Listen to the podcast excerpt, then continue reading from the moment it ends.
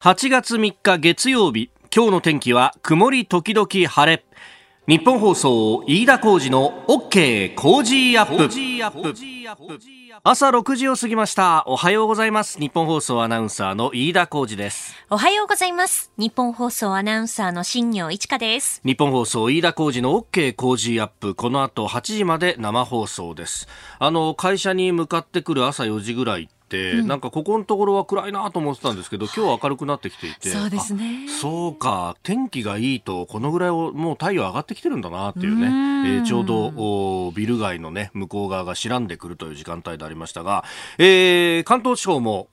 見事に梅雨明けをしまして、はい、えー、これから暑さがやってくるぞと、今日はね、曇り時々晴れなんで、えー、ひょっとしたら、あの、日陰だったらちょっと過ごしやすいのかもしれないけど、まあでも暑いかな。そうですね、東京都心今日は31度の予想になっていまして、暑いね。そうですね。ちょっと空気重たく感じるかもしれませんね。湿度も高いので。うん。まあちょっとね、あの、こまめに水分補給などをしながら頑張っていきましょう。はい、8月になりました。あのー、まあ、こう暑いとね、梅雨明けもしたし、プールでも行くかなんて言って、子供を連れてですね、あの、近所の区民プールに行ったんですが、あの、そうすると、あの、区によってですね、えー、やってないところとやってるところがあって、ホームページなんか調べると、そう、隣の大田区はやってなくて、あ、品川区やってんだ、なんて言いながらですね、行ったんですが、まあそうすると結構な混み具合なんですよ。やっぱりあの、規制もできない、外もあんまり遊びに行けないってなると、まあ近所で済ますかって人が多いとは思うんですけれども、はい、あれね、やっぱあの、入り口も結構厳重で、うん。あの体温チェックがあるでしょ、はい、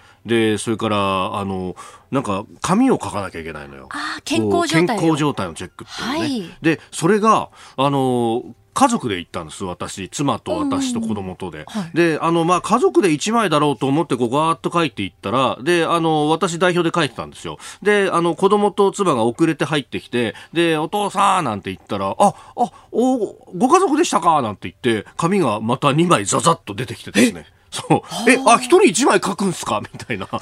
れはね、あの、わーっと10項目ぐらいをチェックした後に自分の名前とか住所とか電話番号とかいろいろ書かなきゃなんなくて、結構時間がかかるのよ。お、これは結構前々から準備したいと大変だなと思ったら、案の定ですね、私の後ろのこう組がですね、えー、お父さんと子供3、4人連れてて、で、お父さんこう書いてて、あ、どうぞ、なんつってやったら、あ、すいません、お子さんの分もって言って、お父さんもイライラしてましたね。うん聞いてませんよ。家族で一つでいいじゃないですか。いや、それもそうなんだけど、多分行政的に無理なんだろうな、とね、横で見ながら。いやー、皆さんやっぱイライラされてますけれども、ね、この辺も感染防止なのか、えー、うまい運用方法ないのか、みんなで考えていければと思います。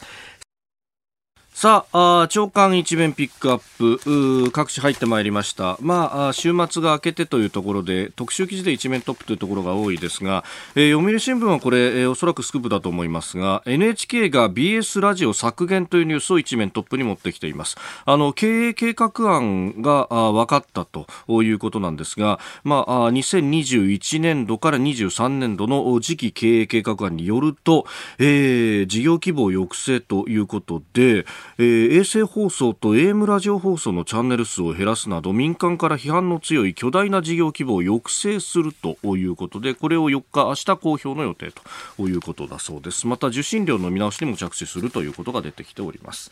えー、朝日新聞はアメリカでのブラック・ライブズ・マターの対応トランプ政権の対応で、えー、連邦政府職員、まあ、あの治安維持のための職員が出てきていると、まあ、迷彩服に武装した部隊だということでデモに攻撃なんていうふうにね、えー、書いております、えー、それから毎日新聞は親の休業助成が低調だとあの新型コロナウイルスで休校になってしまった、まあ、お子さんたちの面倒見なきゃならないということでで、えー、3月からですね、えー、仕事を休んだ保護者に給与を助成する制度というのがあの作られてはいるんですけれども、えー、支給実績およそ80億円と、えー、事務費を含めた総額では1720億円の予算を確保しているんですがそれがまあ支給80億円止まりと、えー、なかなか使っている人が少ないと。企業がそもそも申請してないケースが多いと見られると、えー、だから従業員は無給で休んだり休みが取れなかったりする人も少なくないと、まあ、ひょっとしたらこのあの制度そのものを知らないっていう会社とかも多いのかもしれない。特に中小企業なんかだとね、えーえー、ですんで、まあ、こういうのもどんどん広報していかなきゃいけないなととも思います。えー、そして産経新聞はこれ後ほど7時台にも取り上げますが中国が尖閣に漁船団をよこすぞと予告しているとあの今月16日に休漁期間が明けるということなんですがそこからですね多数の漁船が領海侵入をするだろうというふうに中国政府側が予告をしてきていると、まあ、日本は当然そんなことするなというふうに言っているわけですが日本側には航行の停止を要求する資格はないと伝えてきていると。えーー、一体何を根拠に資格がないんだかっていうのもよくわからない、えー、わけなんですが、まあ、これについては後ほど、えー、7時台今日のコメンテーター須田慎一郎さんと深めていこうと思っております、えー、東京新聞はハリウッドで活躍した早川雪舟さんという、まあ、あこれは戦前期の伝説の盟友の方がの未公開写真などが発見されたというニュース。そして、日本経済新聞は、え、指定避難所の27%が危険区域に立っていると、まあ、これあの豪雨などの、ね、災害の時に避難するところなんですがそこもリスクがあるぞというのが集計で分かったという記事を書いております、えー、一面ご紹介しました。今朝のコメンテーターはジャーナリスト須田慎一郎さん。取り上げるニュースですがまずは産経の一面にありました中国の漁船団尖閣に退去して侵入予告かというニュース、えー、それからあコロナについてお盆の規制、えー、今週分科会で制限検討へ、えー、さらに日韓関係いわゆる元徴用工訴訟について、えー、それから香港警察が海外の民主活動家6人指名手配したというニュース、えー、さらにアメリカ国内で禁止の TikTok についても取り上げます。ここが気になるのコーナー。あの、週末にいろいろ出てきた報道についてちょっと気になるところがありまして、えー、7月31日ですから、これは金曜日になりますかね。番組が終わった直後ぐらいに配信されているものなんですが、ワシントンからの時事通信で、えー、ポンペオ国務長官、アメリカのポンペオ国務長官が、上院の外交委員会の公聴会で、えー、証言をしたというニュースなんですが、その中でですね、えー、先進7カ国 G7 の外相が6月に中国政府の、えー、香港国家安全維持法導入に重大な懸念を表明したことに関して、日本が G7 を主導したと称賛をしたと、えー、中国が進出を強める南シナ海をめぐっては日本やオーストラリアイギリスなど友好国との連携の強化しているというふうに指摘をしました。おやーと思ったんですけれどもね。私あのそんなに記憶力がいい方ではないので、えー、昨日何食べたかも忘れちゃうような感じがあるんですが、えー、6月といえばですねそのあたりにそういえばあれは時事じゃなくて共同通信の方でしたかね。あの、香港に対して欧米は怒ってるのに、日本は中国寄りの姿勢を示して、日米が割れてるみたいな記事が、そういえばあったよなと思って調べてみますと、6月7日配信の共同通信、日本中国批判声明に参加拒否、香港安全法をめぐり、欧米は失望も、という記事が出ていて、あれ？国務長官全く真逆のことを言ってるけれども、この発言自体からして共同報じてたかみたいなところもあってですね、いや、それはいくらなんでもご都合主義が過ぎないかという感じがあります。総理氏も、えー、尖閣をめぐって、えー、後ほどやりますけれども、中国の圧迫というのが非常に強まってきているという中で、えー、日米の連携というのがより問われるというところであのミスリードはあれ？っていうふうにですね、えー、思うしかないと、えー、非常に気になるニュースでありました。あなたの声を届けます、リスナーズオピニオン。えー、ニュースについて、まさにですね、その尖閣についてもたくさんいただいておりますが、えー、ツイッターです。やっさんさん。えー、漁船はいずれミサイル艇など小型の艦艇を後ろに連れてくるだろうなと、えー、もう本当に首に刀を突きつけられた状態で何してんのかね、国会の先生方はと。いうふうにいただきました。いや、まさにおっしゃる通りだと思います。いや、それこそ、あの、安さん指摘されてますが、あの、週末、これも報道でありましたけれども、海警という中国の、まあ、公船というね、公の船、まあ、白い船、えー、が来てるところに、えー、後ろで連動するようにミサイル艇が動いていると、中国のですね、えー、いうような、えー、記事が出ておりました。これも確か産経じゃなかったと思うんですが、そうなんですよ。だから今までは会計を表に出して、そこにミサイル艇後ろ連動みたいな感じだったんですが、これが三段構造になるか、三段構造になるかもしれないと。えー、まずは漁船というか、これが海上民兵なのかどうなのか、これを出してきて、えー、そして会計、さらにミサイル艇というようなことにこれはなっていくのか、えー、えー、まあそうするとですね、これ国際法上、えー、一番先頭に立っている、まああのー、船は一応私の船、プライベートの船だとということになって、えー、まさにですねこれあの1930年代とか19世紀の法解釈になりますけれどもで、えー、自国民の保護だと言ってですね会計が来てさらに、えー、人民解放軍海軍が来るというですね、えー、そういうロジックになっていくのかというところもありますいやそんなこと絶対に許してはいけないというところだと思います。えー、それから、まあ、コロナウイルスについてもねたくさんいただくんですがこれはびっくりしました、えー、東京新宿区のヤマリンさんというこれ24歳女性の方です、えー、公務員試験を受験しているものですと。えー、特別区ああの東京23区ですね、うん、の採用試験は毎年全国から1万人弱が集まって東京都内の各会場で実施されるんですがこのコロナ禍で、えー、5月から7月末へと変更になりました。しかしながらコロナ感染者数は延期を決めた5月よりも7月の方が多くなっている状況。そんな中特別区人事委員会はさまざまな意見を無視し7月26日日曜日に試験を強行しましたと。あそうですか、この間にということですね、うん、えー、26日に強行したと、えー、県をまたぐ移動の自粛が求められているため欠席した受験生もいたんですが自分の人生がかかっているのでリスクを冒しても、えー、都内にやってきた県外の人も大勢いました。この週末全国から1万人規模の人が都内を訪れ丸1日試験会場で3密空間を過ごしたわけです、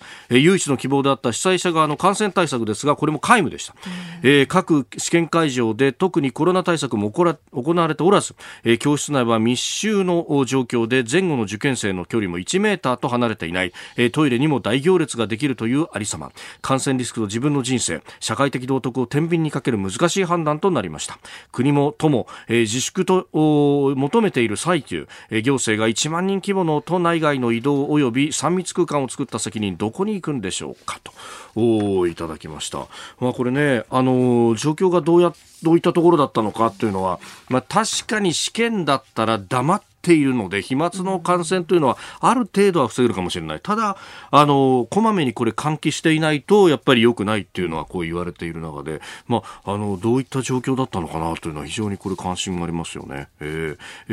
ー、しかも1万人規模っていうのはね。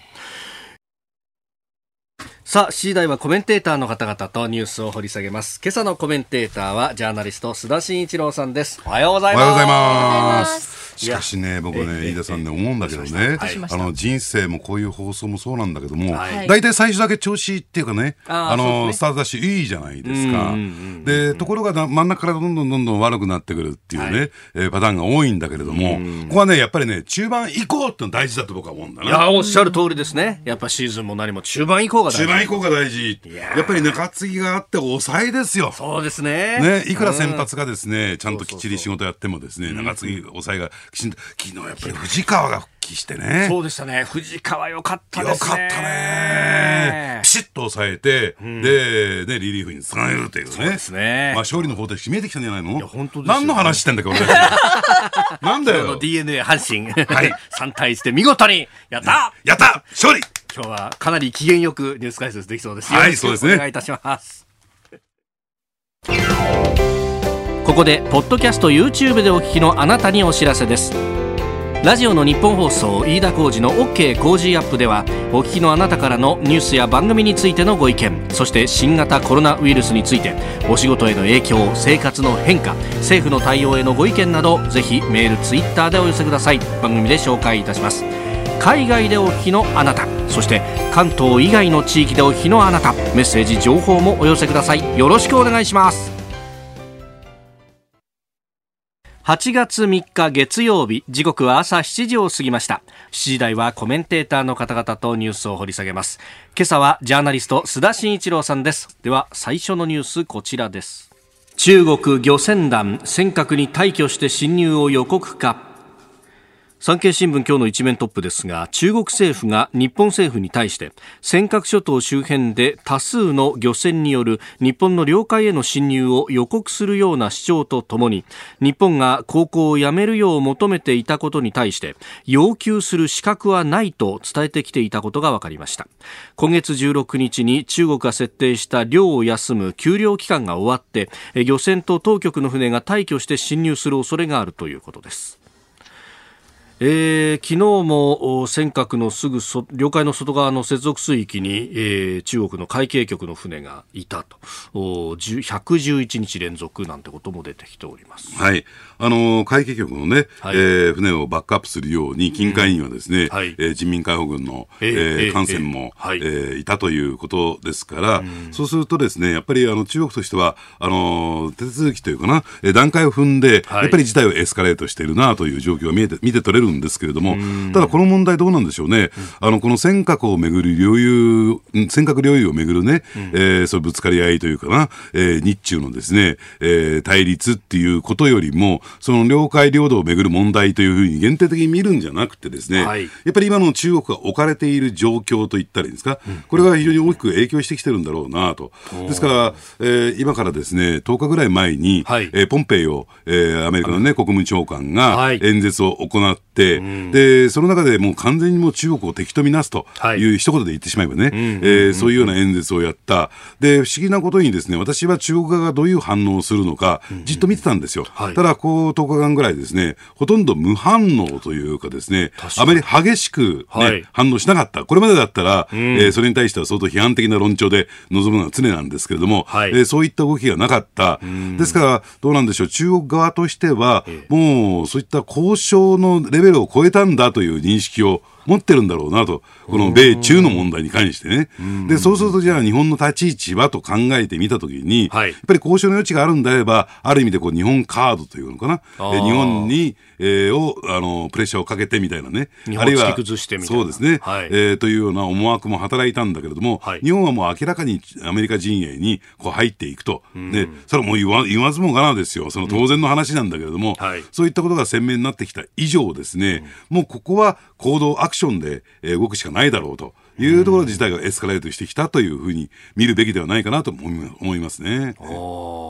これね、なんか、あの、中国の一連の外交を見てると、いろんなところで、紛争というか、問題を起こしているような感じがあって、インドともそうだし、南シナ海もそうだしってね、はい、あの、これもやっぱりその、追い詰められてるってところが影響してるんですか？あの、ですからね、一連の動きについて言えば、はい、戦狼外交、えー、戦う狼と書いて、はい、えー、戦狼外交というふうに言われていて、えー、まあ言ってみればですね、えー、習近平国家主席が望むむような強硬策、はい、えー、これを競い合って各セクション、各、えーまあ、部門がですね、はい、えー、競い合って事態をエスカレートしてきたと、えーまあ、そういった意味で言うと、習近平外交の、まあ、方向性なんだというね、解説も一部であったんですけれども、えー、もうそのレベルをちょっと超えてきたかなと、要するに戦狼外交、力による外交からですね、はい、この激突も場合によっては覚悟あの覚悟し始めている、それは例えば中印、中国とインドの動きを見てもそうだし、はい、要するにただ単純に、えーまあ、瀬戸際外交的なね、うん、えー、そういったところで、ぎりぎりのところで踏みとどまってというよりも、はい、まあ、一線を越えつつあるというのがね、最近の中国の動きじゃないかなと思いますね。うん。これ、そうなると、周りの国々っていうのは、こうどう対応するかっていうのがね、ね非常に、まあ、日本の場合はもう日米同盟を軸にしていくしかないと、はい、これ、他の国々も含めて、周りの国々で連携していくっていう方向になっていくわけですかね。そうですね。だから、だからそれがね、安全保障政策だけではなくてですね、うんうんうん、え経済から政治まで含めての話になってくると思いますよ。はい、だから日本の場合はですね、まあその中国のマーケットとかいうか、中国経済をですね、はい、えー、まあちょっと期待している部分もあって、ある意味でどうなんですか、経済面ではどっちつかずみたいな政策を取ってきた部分がある。それは今後許されるのかどうなのか、私は許されない、えー、方向に向かってんじゃないかなと思いますね。まあ、経済面だったりとかああるいはハイテク面だったりとかさまざまな角度で今日はあテーマとしてはこの中国をどうするというところになると思います、えー、まずは尖閣についてのお話から安全保障面というところをお話しいただきました。おはようニュースネットワーク。取り上げるニュースはこちらです。お盆の規制今週分科会で制限を検討へ新型コロナウイルス対策をめぐって西村経済再生担当大臣は昨日の記者会見でお盆の規制によって高齢者に感染が広がりかねないとして今週にも政府の分科会を開き規制の際の注意点などについて専門家に意見を求める考えを示しましたえー、有識者による新型コロナウイルス感染症対策分科会は7日にも開かれる方向で調整しているということです。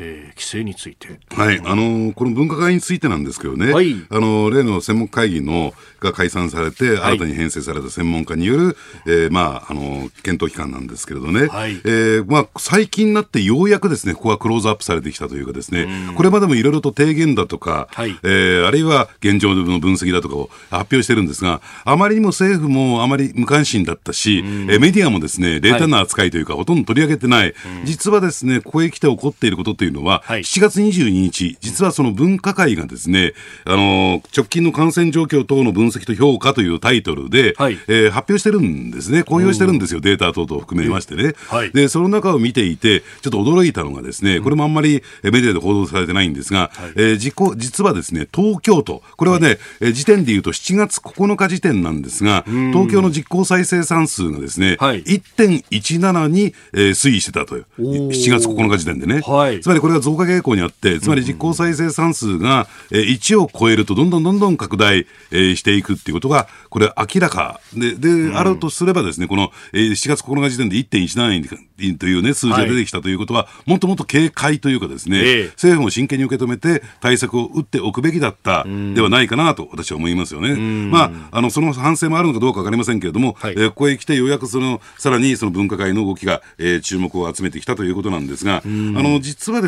はい、えー、その中で、やはりあのー、まあ、指摘していることは、実は今から考えると正しかったということなんですけどね、新規感染者数の動向、これ7月22日時点ですよ、はい、えー、東京都では接客を伴う飲食店や友人知人との飲み会などにおいて若年層を中心とした感染者増が続いているが、うん、その他の年代の感染者数も増加傾向にあると。はい、っていうことだったんですけどそういった点で言うとですね、ええ、あのこれ最近になって医療関係者エピセンターという言葉を使ってるんですけれども、え、感染の震源地、こう抑えるべきだとい。うような、はいえー、そういう指摘をしてきたわけなんですね。そ、ね、れは例えば、えー、新宿であったりとか、池袋であったりとか、うん、それまあ、えー、まあ、夜の街関連といったんですか、はい、接待を伴う飲食店ということだったんだけども、で、それに対する対応というのが、相当遅れたんじゃないかなと、えー、きちんと的確に対応してこなかったんではないかと、私なんかそう思うわけなんですよ。はい、これはあくまでも東京都、えー、ね、えー、行政としての、えー、自治体としての東京都がやるべく施策。なぜならば、今、緊急事態宣言出てませんからね、うそういった中でやっぱり地方自治体がやるべきだったのに、えー、それをきちんとやってこなかったというのが一つ挙げられるのかなと。で、そしてもう一点言うとね、はい、そのエピセンターをじゃあ潰すためにはどうしたらいいのか、これ実はですね、先週、東京都の医師会が、はい、えー、記者会見を開いて、こういう言い方をしてるんですよ。えー、感染の震源地に対する施策として、法的拘束力を持った保障を伴う休業要請を、で、地域を限定して、期間を限定して、期間というのは14日程度。で、えー、それをやるべきだとい。うような方向性っていうかな、要請をしてるわけなんですね。えー、じゃあ、東京都何やったかっていうと、うん、えー、まあ、東京とか全域にね、はい、要するに、えー、まあ、飲食店のですね、うん、営業規制をかけるという、はい、まあ、営業規制という要請ですね、ね。えー、はい、かけると。で、これそうじゃないんだと。別にサンタマ君含めてね、やる必要性が果たしてあったのかどうだったのかっていう問題を考えると、はい、やっぱりその感染の震源地を抑えて、うん、そして会食、やっぱりこの会食ってのは相当リスクが高いという点がありますからね、はい、やっぱりそれに対して注意を、警戒を、えー、呼びかけていくっていうことが必要だったのに、なんか、あのどうなんでしょう。4、4月時点、今年の春の時点の対応に終始してるんじゃないかなと。はい、でで、やっぱりね、そのおっかなびっくり進めてるのは、その保証という点で言うと、財源ないから、今、東京都。はい、で、これについてもですね、あの国が持っている10兆円の予備費から出してほしいみたいな要請をしてるんだけれども、ねはい。うん、だから、その点で言うとですね、まあ、お金の問題があるから、なかなか動け動くに動けない、果たしてこれいいんだろうかっていうね、問題があるんだろうと思いますね。行政としてはやっぱり公平性をこう重んじるみたいなところでこう全域でみたいなことになっちゃうんですか、これ、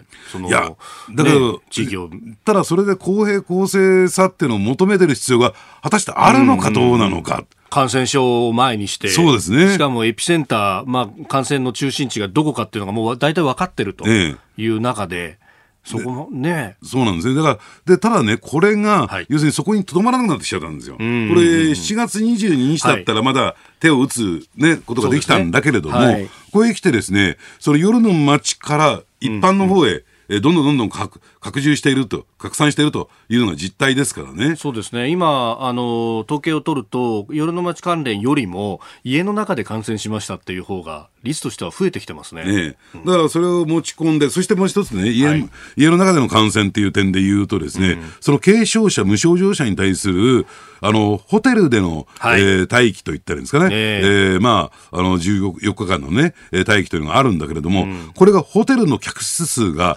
少ない。はい、これは政策上のミスです。東京都の政策のミスによってですね、要するに確保しているホテルの客室数が7月入って激減したんですよ。はい、それが家庭に行ってしまった。えー、それとの関連がどうなってるのかね。うんあの先週の頭ぐらいにようやく3つホテルを増やしてっていうところでしたが、じゃあそ、それまでの間どうしてたかってところですね。でただですね、これについては政府も相当心配していて、菅官房長官は、はい、えー、要するに国が金を出すから、借り続けろと言っていたのに、東京都はその気球持たなかったというね、えー、状況があるわけなんですよ。その辺のミスというか、落ちとっていうのをね、まあ今からね、はい、えー、その辺を追求してももう遅いんだけれども、ただ、そういったやるべきことをやってこなかったことが、今日の状況を招いてるんだから、もういち早くね、はい、この分科会の、えー、まあ、その提言を聞いて、ええ、やるべきことをスピーディーにやってほしいなと思いますけどね。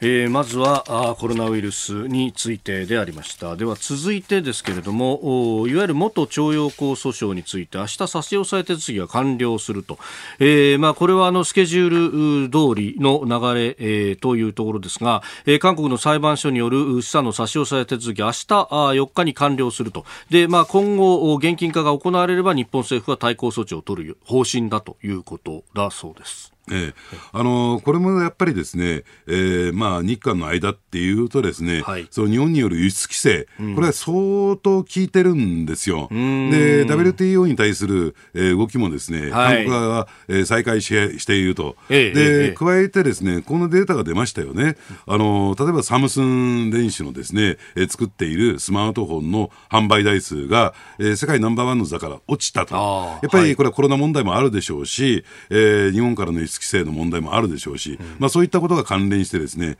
ちょっと韓国経済相当非常に厳しい状況になってきたでそれに対するですね一連の、えー、韓国政府の動きなんだろうなと思いますけどね。あこれ、まああのね、差し押さえ手続きが完了したとしても、まあ、この後すぐに資産が売られてっていう現金化するっていうようなことではなく手続きはこの先あるようですけれども、ね、ただ象徴的な意味は持ちますよね。ねまあその日本その中で果たして日本側がね、はい、何らかの別のね、えー、点で、さっき言ったように、例えば輸出規制問題を含めてね、何らかの情報を引き出そうとする意図がしたいという意図があるんじゃないかなと、韓国側にはね、そう思いますけどね。ただ、そのね、あの輸出基準の見直しの部分も、まあ、あの基準をクリアすれば、ちゃんと輸出するよっていうような形で、はい、あの多少遅れはあったけれども、まあ、フッ化水素であるとか、うん、一部はあのすでに韓国に輸出はできているみたいな報道もありますよね。ええ、だからただ、その一部ですから、それはそそのそれなりにですね相当な影響が出てきてるんですよ。うん、だから、あのまあ言ってみれば、元のね、はい、えー、状況、つまりホワイト国的なね、えー、存在に、えー、戻してほしいと。いうのが本心でしょうからね。韓国側の、ええ、加えてやっぱり新型コロナの影響も相当大きいでしょうから、はい、やっぱりそこの点について相当な期間を持ってると思いますよ、経済面でね。うんまあ、それそれがこうムン・ジェイ政権、経済面でのこうメリット、デメリットと、あと自国内で自分たちがどう見えるかっていう、はいはい、その支持率も下がってきているという状況があるらしいと、えまあ、この辺考えると、強硬策を取り続けるって形になるんですかね。うん。ただ、あのどうなんでしょうね、この強硬策を取り続ける以上にですね、はい、これは平時だったらね、うん、やっぱりその国民の支持関心は集めることはできるんだけれども、やっぱりこれだけ経済の落ち込みが激しくなってくると、はい、やっぱりそのことよりも、もっともっとその経済っていうのかな、うん、えー、よくしてほしいっていうところに、えー、軸足っていうのかな、関心は向かってるんじゃないかなと思いますけどね。えー、まあ、もともと、その、ねえー、雇用を立て直すんだみたいなところから始まったムン・ジェイン政権ですけれども、まあ、それもあまりうまくいってないようだっていうのが出てきてますよね。そうですね。ですから、結果的に最低賃金上げたはいいけども、はい、えー、それにですね、企業が耐えきれなくなってきてるというね。うえー、だから、まあ、机上の空論とは言いたくないけれども、ちょっと経済の原理原則を無視したようなね、えー、そういう政策がむしろ逆回転にしてるっていうね、えー、状況になってきてますよね。まあ、日本としては、どうなんですかね、粛々とやるしかないってとこことですか？そうですね。だから、ここで下手なね、情報、うん、つまり、なんかこう、政治的な決着と言ったらいいんですかね。はい、それだけはぜひ避けてもらいたいなと。それをしてしまうとですね、あ、日本ってこうできるんだというふうに思いますからね。はい、続いて、教えてニュースキーワードです。香港警察、海外の民主活動家6人を指名手配。香港メディアは1日海外に逃れた著名な民主化活動家のラカンソー氏ネイサン・ロー氏や香港のイギリス総領事館職員だったサイモン・チェン氏アメリカ市民のサムエル・チュー氏ら6人を香港警察が香港国家安全維持法に違反した疑いで指名手配したと伝えました。どういった行為がこの法の違反に当たったかということは明らかにされておりません。まあ、分裂だとか外国勢力と結託してなんてことが噂はされてますけれども、ねえ。ー、あのやっぱりね、これ、犯人引き渡し条約がある国に逃れていても、ですねやっぱり政治犯ということですからね、はい、まあ、あくまでもこの6人は政治犯ですから、えー、引き渡しをされることはない、ただ、ですから、その実効性はないんですよ、はい、えー、このことによって何か、えー、状況が変わるかというと、変わりはないんだけれども、うん、じゃあなぜこれをやってきたのかというと、はい、やっぱり香港、あるいは中国国内向けの、えーまあ、動きなんだろうなと、プレッシャーなんだだろうなと思いますよね。要するに、こういった、えー、人たちでも、えー、まあ、区別なく、えー、全部摘発していくぞという強硬策の表れとい。うようなところなんだろうと思うんですけれども、はい、あのー、ただどうなんでしょうね。やっぱり今、えー、中国を取り巻く環境っていうのは相当、えー、ね、厳しい、厳しさを迎えている中で、えー、じゃあこれをやることがどういったどういう意味があるのかっていうと、やっぱりさっきね、飯田さんが最後にちろっと言ったように、はい、外国勢力との結託。ねえーまあ、これはですね、はい、えー、かねてから中国政府が、あるいは中国、ね、御用の、えー、メディアがですね、うんうん、伝えてきたことなんですよ。はい、確かにね、えー、映像とか写真などで、うん、えー、アメリカ大使館の、えー、担当者とその、えー、デモのですね、リーダーが会っているっていうのね、その映像とか写真とか撮られて、はい、そして中国メディアに載ったという経緯もあるんだけれども、うん、じゃあ、それ陰謀論的にね、じゃあ、すべて香港で起こっている一連のそのデモだとか独立騒動というのは、はい、じゃあ、アメリカの CIA とかね、に代表される外国勢力が全部仕掛けたのか、ね、えー、というと、そうじゃないんだろうと思うんですが、うん、国内向けにはですね、そうなんだと。はい、これ全部、えー、海外勢力と結託して動いていることなんだと。ね、えー、いう海外勢力に煽られた、うん、えー、動きなんだと。そういうですね、説明というのかな、あの、言い方をするというところに終始してるわけなんですよね。はい、だからそれを裏付けるかのように、えー、今回こういう動きが出てきた。つまり国内に対して、うん、えー、そういった連中は愛国的でないっていうかな、はい、裏切り者と言ったらいいんですかね。うん、えースパイって言ったらいいのかな、えー、そういう存在なんだというね、えー、位置づけを明確にしたっていうことなんだろうと思いますね。うんある意味の一罰百回みたいなものもあります？裏切ったらしないぞみたいな。そうですね。だから、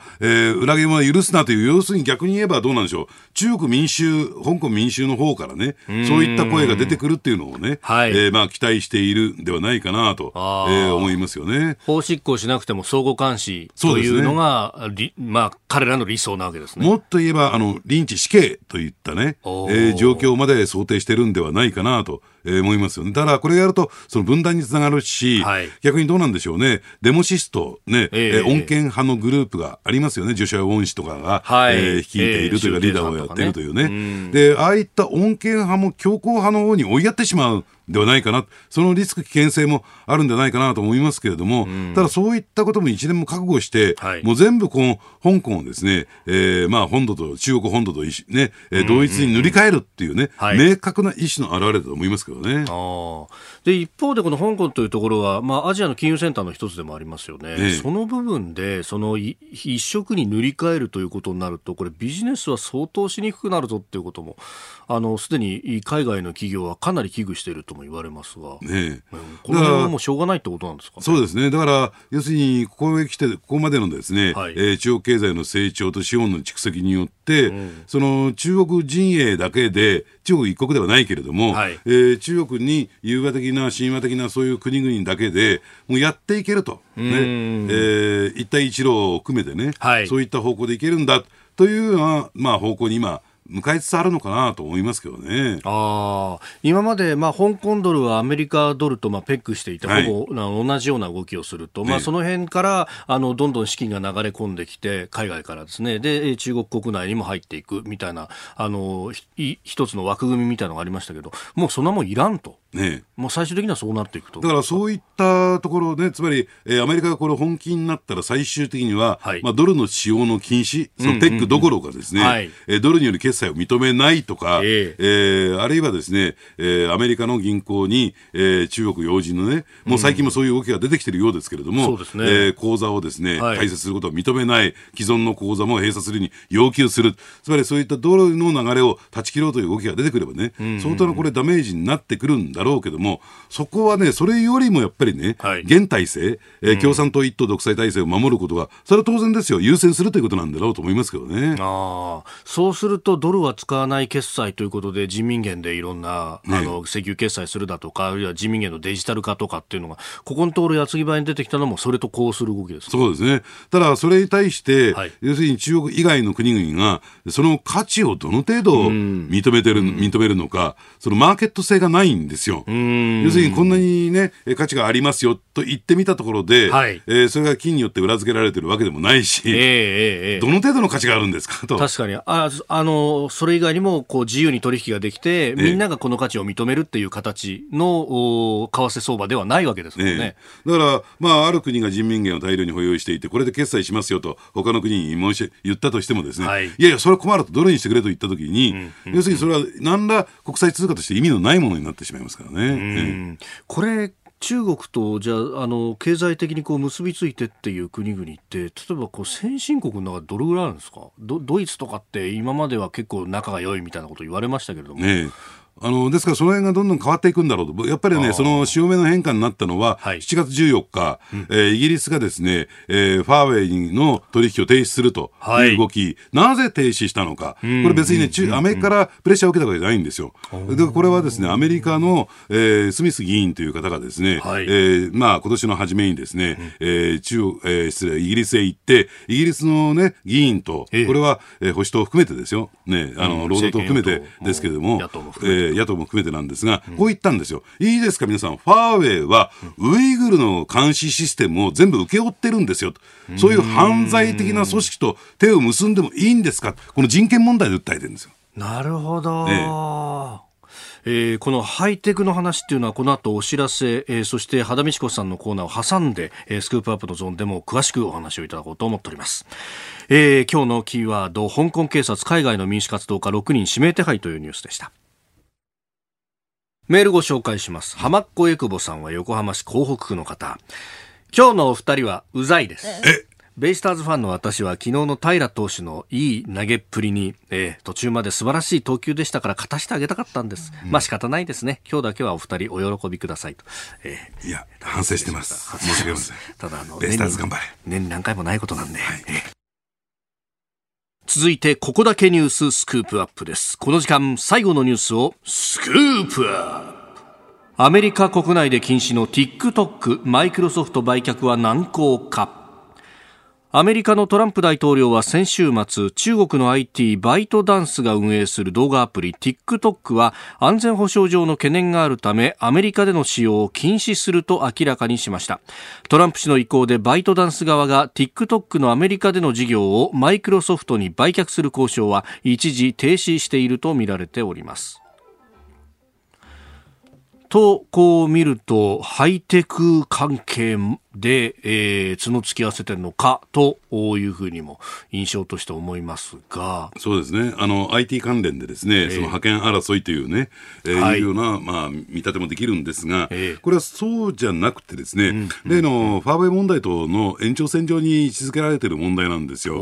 でちょっと話が横にそれるんですけどね、はい、あのそれぞれのですね例えばスマートフォン端末あるいは iPad などののですね端末含めましてね、はい、あのこの情報のというかセキュリティの強度、ええ。えー、セキュリティの強度っていうのは大体4段階に分かれていて1が脆弱、うんうん、4が最強というふうにね、えー、まあその専門家の中では、えー、そういうランキング付けがされてるんですが、はい、実を言うとはっきり言っちゃいますよ今日ラ,、ね。えー、ラジオで初めて出てくるんだろうと思いますけれども、アンドロイド。まあ、はい、両陣営に分かれてますよね、アップルとアンドロイド。アンドロイドの情報強度ってセキュリティ強度って1.5しかないんですよ。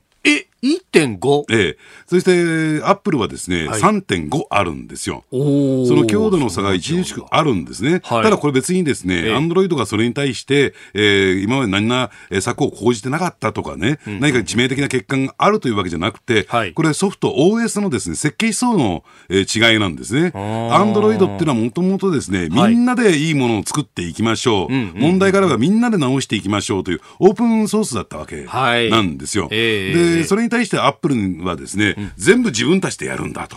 いうんで、クローズドな、はい、えー、まあ、ソースだったんですね。ガチガチだみたいなこと言いますね、えー、この違いが出てきちゃってるんですね。うん、で、そこへ持ってきてですね、もともとアップル陣営っていうのはね、えー、マーケットシェアもそれほど大きくなく、そしてね、極めて限定的だったものですから、はい、やっぱり、その、中国と言ったらいいのかな、えー、そういったある意味でバックドアを仕掛けようとか、ハッキングしようとか、で、えー、魅力を感じるのは、アンドロイド陣営だったんですね。ですから、その、えー、OS をアップ,、ね、アップしていくためにも、はい、えー、中でですね、結構ね、その手のものが入り込んじゃったんですよ。で、しかもですね、そのアプリケーションソフト含めましてですね、はい、これも結構オープンになってるものですから、ええ、いわゆる問題のあるアプリもですね、結構あるんですね。どことはこれは具体的に言いませんよ、今は。ね、言わないけれども、えー、それが使えるような状況になってきている。ということで、やりたい放題になってるのが今、アンドロイドなんですね。だから問題だとは言いませんよ。設計思想の繰り返しになりますけど、はい、違いでしかありませんからね。で、そういった中でですね、やっぱりこの、えー、TikTok、間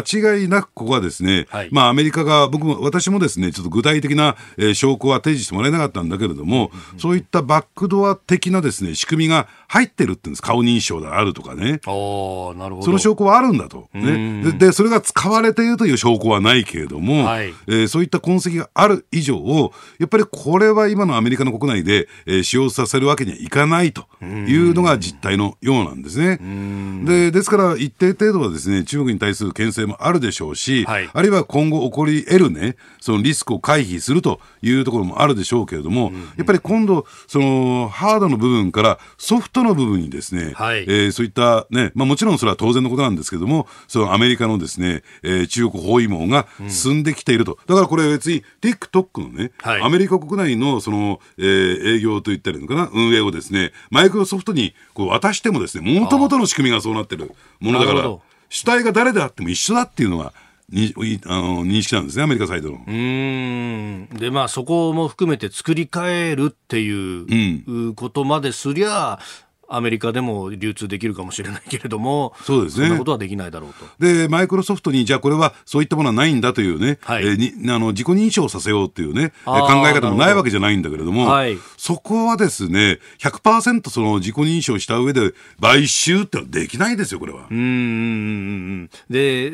そうなったら買収した上で全部検証しなきゃならない。ものすごいお金もかかるし、リスクも背負うと、ええ、お一企業がそんなことできないよって、マイクロソフトが今ペンディングしてるのもそういうところがある。ええ、つまり国防権限法に引っかかっちゃうんですよ。なるほど。そのあたりが。ええ、うん、国防権限法っていうのはそれだけ広範囲にいろんなところに渡ってるってことですね。そうですね。ええ、うんこれそのまあハードの戦いっていうのがそのファーウェイの製品を入れるかどうかっていうところだったわけですが、もうここから先ソフトの部分もこれ今アメリカで起こってることですけれども、これをじゃあ他の国にもっていうのはまた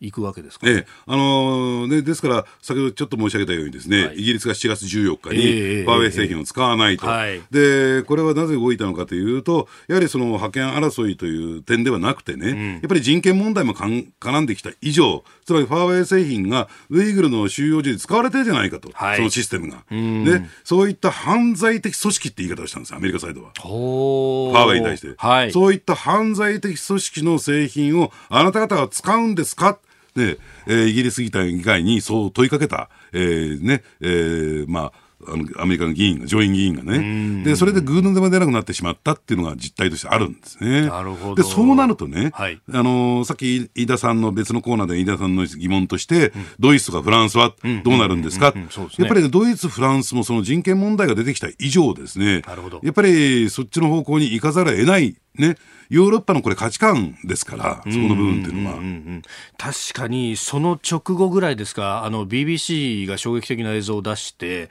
えー、ウイグルの方々が、えー、手縛られて、目隠しもされて、鉄道列車にこう、一列に並んで、引き連れられていくという映像、はい、まあ、これ中国大使に見せて中国大使は何のことかわからないというような反応を示しましたが、あの時に確かにくしくも司会者は、おぞましい記憶を鮮明に思い出させるものだというふうに、うん、えー、まさにその第二次大戦で何が起こったかっていう価値観の問題のところに触れていきましたよね。そうですね。あ全部なんかリンクしてるような感じがありますね、えー、これ。ですから、ただ単純にね、はい、この、なんですかね、えー、IT ハイテクをめぐる覇権争いという、はい、えー、センテンスで見ていると、うんうん、本質をね、これ見余ることになると思いますね。でも、そのロジックで、基本的人権とかそういうところの問題で、こう、イギリスに迫っていった、じゃあ日本に対しても同じように迫ってくる可能性って当然あるわけですよね。ね。あのですからね、そういった点で言うとですね、はい、日本はどっちかっていうともっと実利の方ですから、うん、実際に情報漏洩、機密上映、企業秘密が、えー、漏洩してるってことになれば、はい、そこは抜け穴を塞いできますよ。だから NTT は、ファーウェイ製品使いませんから。ああ、なるほど。ええ。